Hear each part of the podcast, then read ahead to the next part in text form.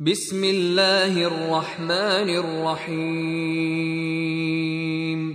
يا أيها المدثر قم فأنذر وربك فكبر وثيابك فطهر والرجز فاهجر ولا تمنن تستكثر ولربك فاصبر. فإذا نقر في الناقور فذلك يومئذ يوم عسير على الكافرين غير يسير. ذرني ومن خلقت وحيدا. وجعلت له مالا ممدودا وبنين شهودا ومهدت له تمهيدا ثم يطمع أن أزيد. كلا إنه كان لآياتنا عنيدا. سأرهقه صعودا. إنه فكر وقدر. فقتل كيف قدر ثم قتل كيف قدر ثم نظر ثم عبس وبسر ثم أدبر واستكبر. فقال إن هذا إلا سحر يؤثر إن هذا إلا قول البشر سأصليه سقر. وما أدراك ما سقر لا تبقي ولا تذر لواحة للبشر عليها تسعة عشر وما جعلنا أصحاب النار إلا ملائكة وما جعلنا عدتهم إلا فتنة للذين كفروا ليستيقن الذين أوتوا الكتاب ويزداد الذين آمنوا إيمانا ولا يرتاب الذين أوتوا الكتاب والمؤمنون وليقول الذين في قلوبهم مرض والكافرون ماذا أراد الله بهذا مثلا كذلك يضل الله من يشاء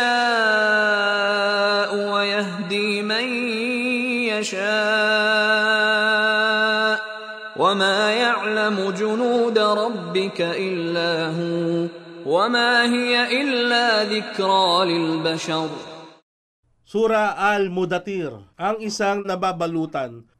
Sa ngalan ng ala, ang mahabagin, ang maawain. O ikaw, Muhammad, na nababalot ng balabal o kapa. Mula sa Sahi Al-Bukhari at Sahi Muslim sa pagsasalaysay ni Abu Salama na si Jabir bin Abdullah ay nagsabi na narinig niya ang sugo ng ala na nagsasalaysay tungo sa panahon ng pagpapahayag at ang paraan ng pagpapahayag ng Quran sa kanya.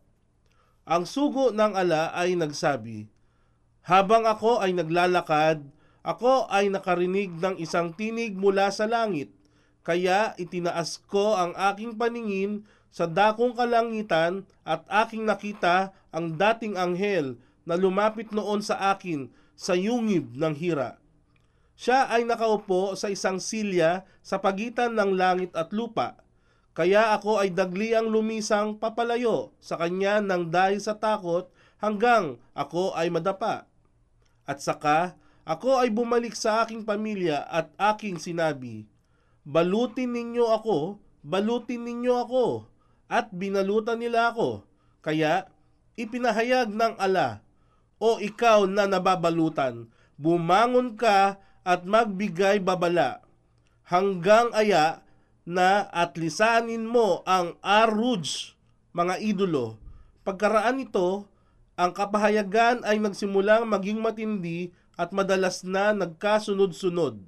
Bumangon at magbigay babala at ipagbunyi ang papuri ng iyong raab at dalisayin ang iyong mga kasuotan at lisanin, layuan mo ang mga aruj, mga idolo. At huwag kang magbigay ng anumang bagay upang umasang magkaroon ng higit para sa iyong sarili. At para sa iyong raab, ikaw ay dapat na magtiis, tuparin ang iyong tungkulin sa ala.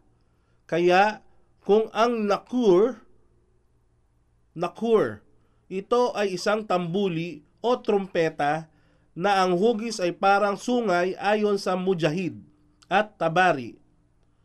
Versikulo 24, Kapitulo 18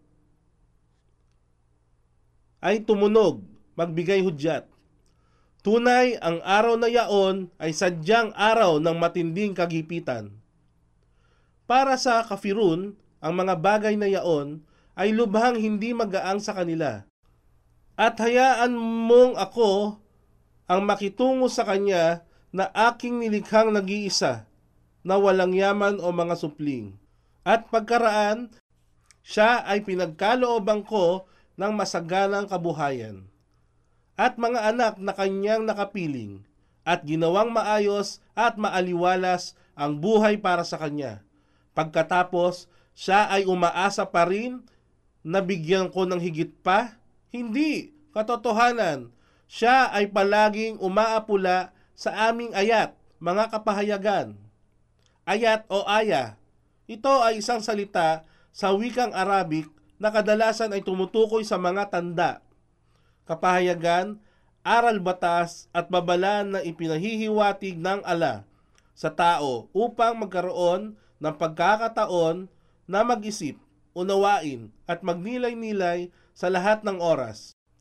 Maraming mga palatandaan o tanda na maaring makita sa ating mga sarili at maging sa palatandaan o tanda na maaring makita sa ating mga sarili at maging sa kapaligiran na nagbibigay pahiwatig na mayroong isang makapangyarihang Diyos na dapat nating pag-ukulan ng pagsamba.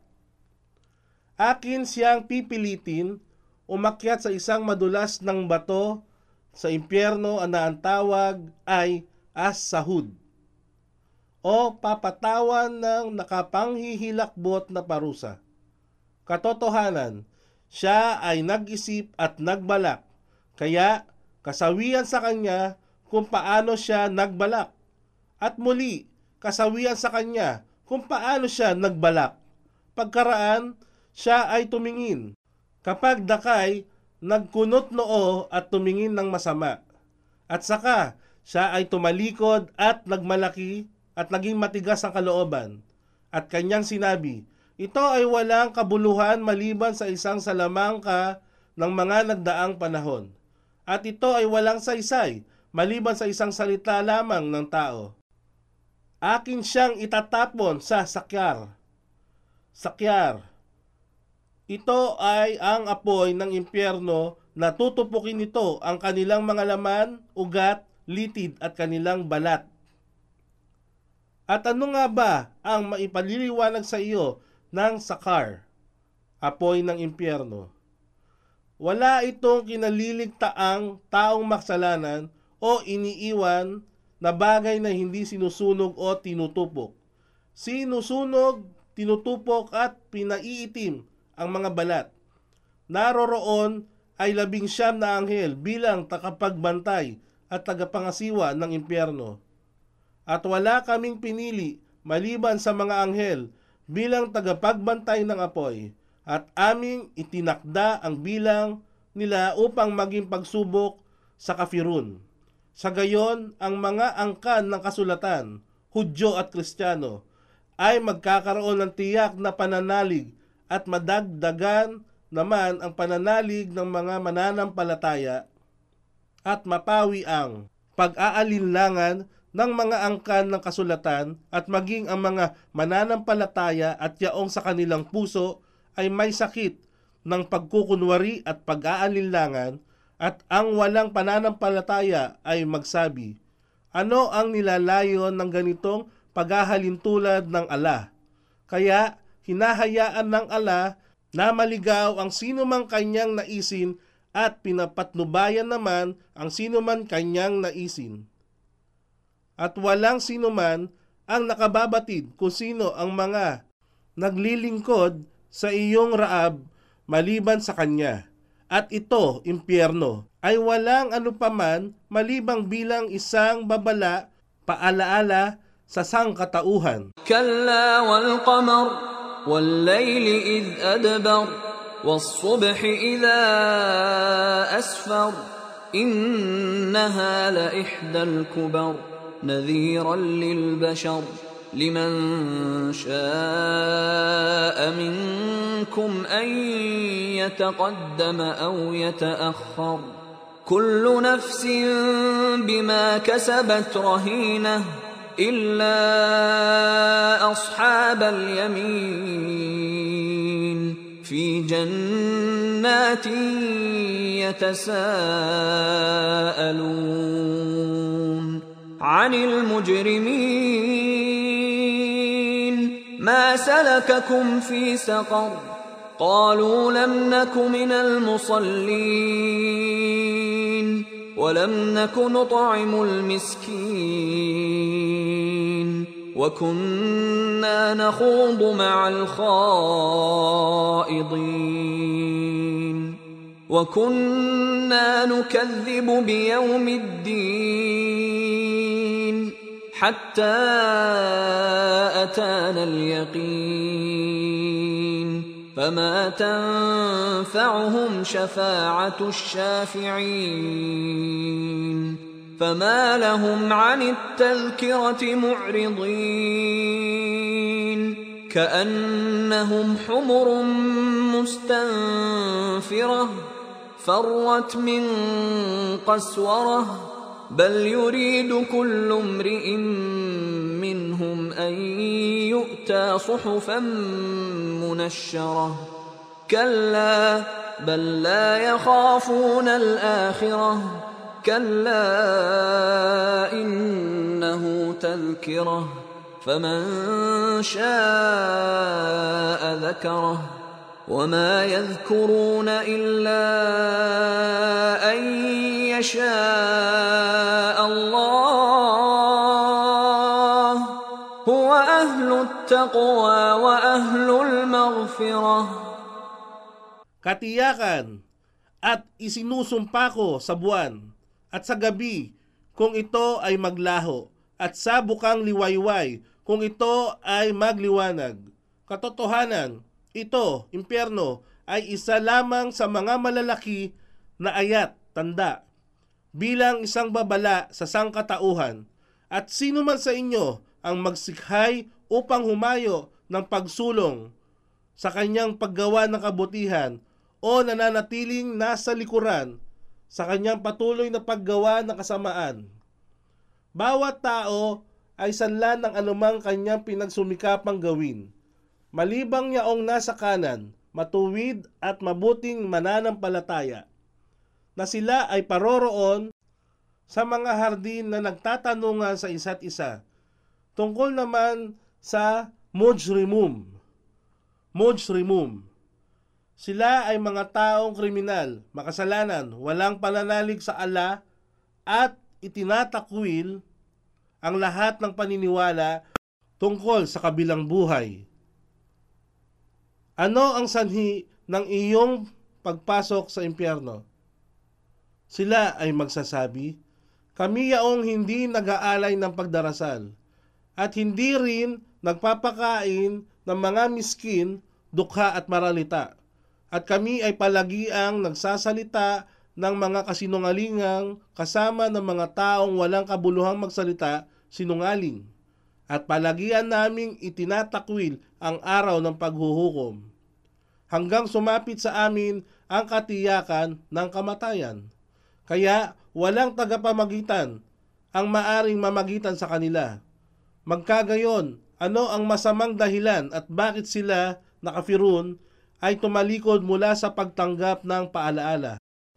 Natila sila ay mga nangangatatakot na asno na tumatakas mula sa bangis ng leon.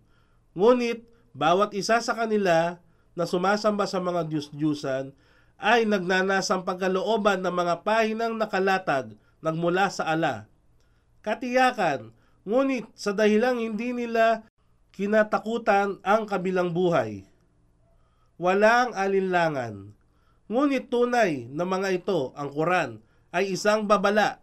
Kaya sino mang magnais, hayaan siyang maglayong basahin ito at tumanggap ng babala mula sa Quran.